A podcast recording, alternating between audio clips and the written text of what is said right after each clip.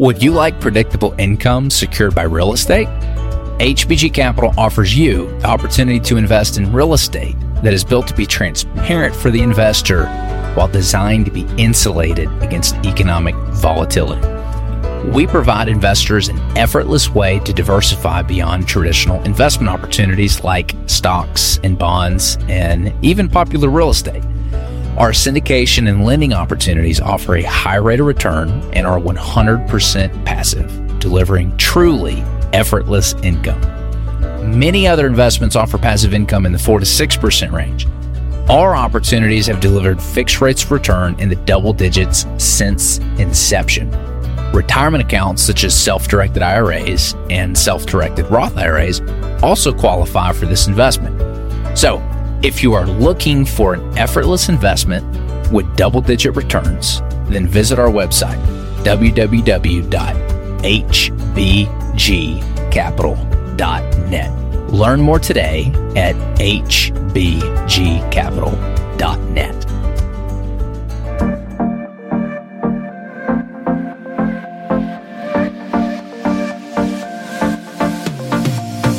Welcome to the Recession Resistant Real Estate Radio, where we talk about real estate, passive investing, business strategies, and so much more. I'm your host, Brandon Cobb, CEO of HBG Capital. Now let's dive into today's episode. Hey, everybody, and welcome back to another episode. Today, I'm excited to jump into the nuts and bolts of a syndication from start to finish. If you've thought about investing in syndications, maybe you don't know what a syndication is and you'd like to know what to expect, this episode is for you. I also want to go over what to expect, what a good syndicator or sponsor looks like versus a bad one, some of the red flags to watch out for so that you can protect your capital and prevent a loss. That is the goal here. So let's jump right into it.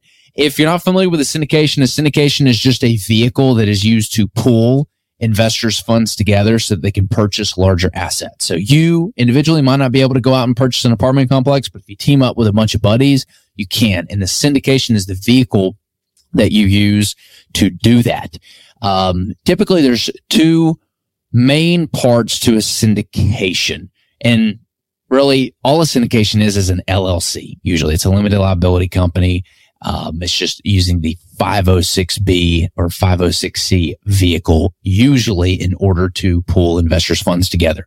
There's two main parties involved. That's the GP or the general partner and the LP, the limited partner.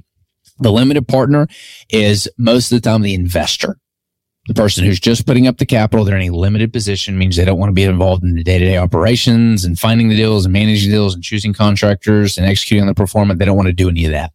And then you have the general partner. The general partner is usually the sponsor. The sponsor is the one that is building the packets, presenting the information to the investor. It is the brand that is, um, working with the investors to raise the capital for the project. And so you've got class A shares on the limited liability company's operating agreement, and you have Class B shares. Um, could be reserved for either or, but those shares outline the duties and responsibilities of the general partner and the limited partner.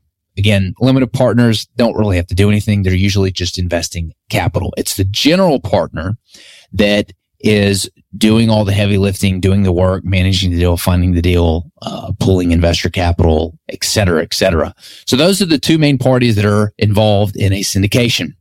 Now there's two different types of opportunities usually that you can invest in, especially when it comes to real estate. One is debt and the other is equity. It's very important you understand what you're investing in because each one of those investment types have dramatically different consequences and rewards depending on which one you're invested in.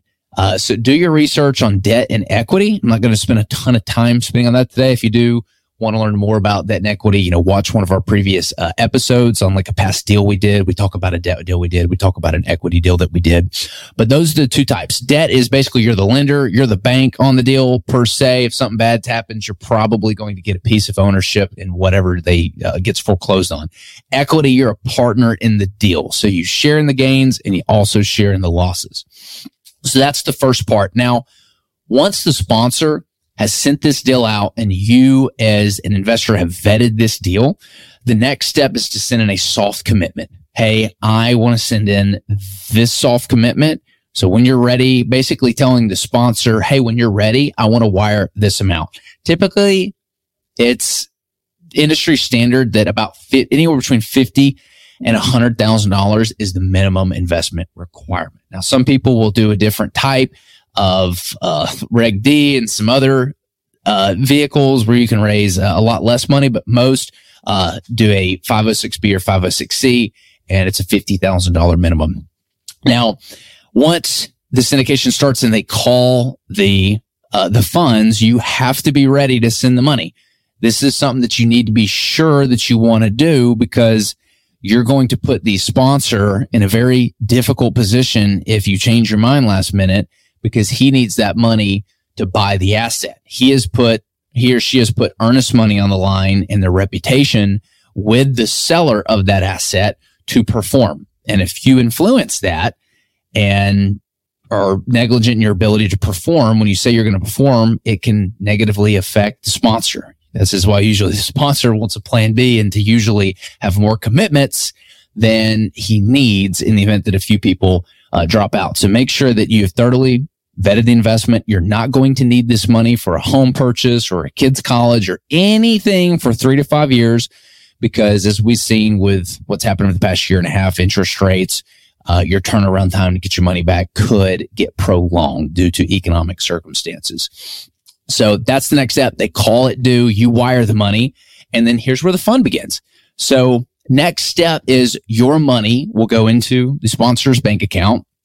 And that money is then used as equity. You're a partner in the deal. Usually you're an equity investor in this circumstance to go out and get a bank loan. This uh, bank loan, for example, it is usually industry standard to be 80% or below, hopefully around 70% loan to value. In other words, if you're buying an asset for $1 million, you typically don't want to see the loan from the bank be more than 70% loan to value, especially in today's circumstances. In other words, 70,000, 70, uh, $700,000 on the $1 million purchase. And so the rest is, uh, is basically equity in the deal from the investor's capital.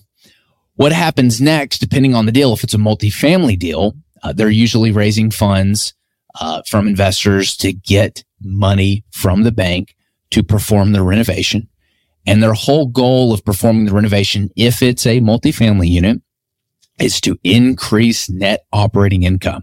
They want to force appreciate this asset using the renovations to attract new renters who are willing to pay higher rents because it is a nicer area to live compared to the competition. This is where the sponsor really needs to know what they're doing and have a great value add strategy because this is where the value of the asset is determined. Your net operating income, which if you don't know what that is, uh, I did an episode on all the terminology you need to understand before making an investment. You need to know the scorecard and how to read the scorecard. Go check out that episode. It's called uh, speaking the language or, you know, terms you need to know, something like that. It tells everything. But your net operating income is basically what is left after all expenses are paid on this apartment complex. So what is that bottom number after the loan, the salaries, the utilities, the taxes, everything is paid? How much is it producing? And then that combined with the cap rate, and a cap rate is just a, a fancy schmancy way of saying like, Hey, here's how much the asset is uh, worth if it is a six cap Here's how much it is worth if it is a three cap. It, the cap rate combined with the net operating income produces the value of the property. Um, you basically take the um, divide the net operating income by the cap rate. Cap rate's expressed in a percentage. So, for example, I think if you've got like a a six thousand dollar uh, net operating income, it's producing six thousand dollars per year in just free cash flow and uh, you're noticing that assets are trading at a 6% cap, you divide $6,000 by 0.06, you get $100,000. That's what that asset is worth. That's how to determine that formula. So everything is predicated on being able to take the $6,000 and boost it up to $8,000 because then we go from 100,000 to, you know, $130,000, whatever that math ends up being. So that's the whole goal with the equity is to be able to fund the renovations and turn over those units where they're now able to increase rents increase net operating income. Now, if you're doing a development, it's, it's very similar. The money is basically used to go and get bank loans and force appreciate the value of the property. If you're doing a land development project, you're buying it for uh, $10,000 per pad. If you're, you know, going to be developing a hundred lots for some other builder and you're buying them for $10,000 per pad and it's costing you $40,000 per pad to develop, your all in cost is $50,000 and your plan is to sell them for $80,000, that would be a value add plan. And that's what the investor's capital is used to do. It's equity that's designed to go get a bank loan. Usually in land development deals, there's always an end buyer that's already locked in with a 10% deposit. The bank always wants to see that, hey, there is, there is an buyer that is ready to take these out. They're well financed and they have a 10% deposit for the purchase price locked in. So there's, there's consequences if they don't perform on their purchase. And what will then happen, hopefully along the way, as an investor, the sponsor should be giving you updates. At the very minimum, they should be giving you monthly updates.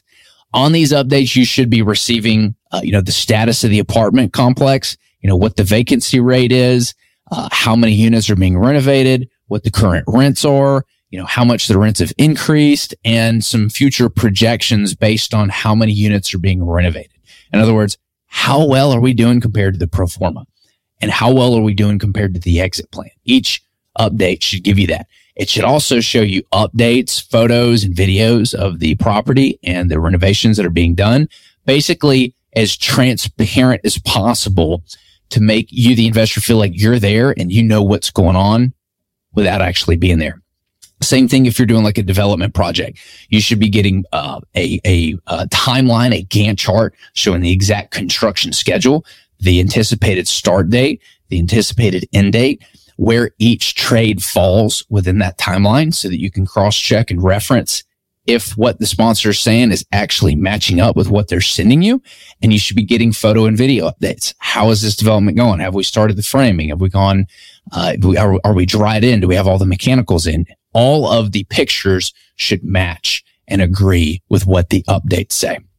Now, the fun part is you're being now at this point you funded, you've uh, executed the value add strategy. Now it's time to actually get paid. So how does getting paid work?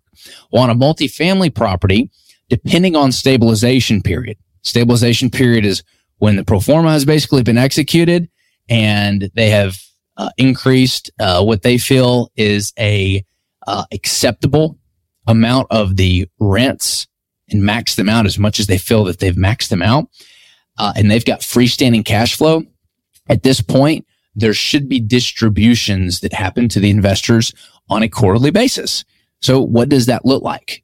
In order to get distributions from an apartment complex in this example on a quarterly basis, the first thing that happens that has to happen is as the rents come in, think of the rents coming in and a waterfall pouring over. That's the term waterfall if you see that in that structure. The first thing that gets paid by the waterfall of income from the rents is the bank loan. The next thing that gets paid is operational expenses, run the business, salaries, etc. After that gets paid, then you have the preferred return of the investors. So any freestanding cash flow that gets paid after that um, is is basically going to the investor bucket until that gets filled up, whatever was promised or outlined in the agreement. Once that gets filled up, then at that point, once the preferred return to the investors has been hit, now the general partner should start to get a cut. And that cut is deal specific.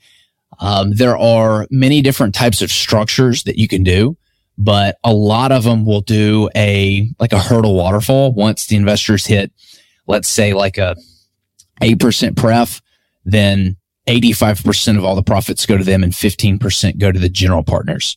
Up until uh, let's say like a you know a 10% once the investors hit 10% then it goes to a 70% uh, investor lp split to a 30% general partner split and let's say it goes up and then once they have filled that bucket up and they filled up the 15% irr to investors then it goes to like a 50-50 split after that. So it's hurdles that incentivize the, the general partners to increase the returns to the investor once that happens, they profit more. So the more money they make investors, the more money they make as GPs. So there's a very beautiful alignment right there. And you want to make sure that the general partners alignment and um, incentivization is directly aligned with the investors. If it's a development deal, it could be a similar uh, waterfall. You know, we're honestly big fans of just doing a waterfall where 100% of the returns go to the investors until we have hit their preferred return uh, that we hit. Uh, and we're basically out of it at that point. there I'm sorry, they are out of it. And we profit on the remaining lots or the remaining land or the remaining entry level homes that we have uh, for sale. So, um, you know, we're a little bit different and nuanced. We don't do these crazy, I call them complex, like hurdle structures. I'm just a simple boy from Tennessee. And so we just do a 100% waterfall to the investors until they get paid out of the deal and then we profit on the remaining of it. So that's how the cash flow works. You want to make sure that you understand as a limited partner, as an investor, how you're going to get paid back and where you fall in the equity stack. Right? What is going to get paid out before you get paid out? So very important concept to keep in mind. Hopefully, uh, this makes sense and gives you a little bit of enlightenment on the process and uh, hopefully uh, you uh, you've got some really good deals going with the sponsor because you can do even more deals with them. And hopefully they got another one lined up for you. Ready to rock and roll. All right. That's the end of this one. We'll see you next time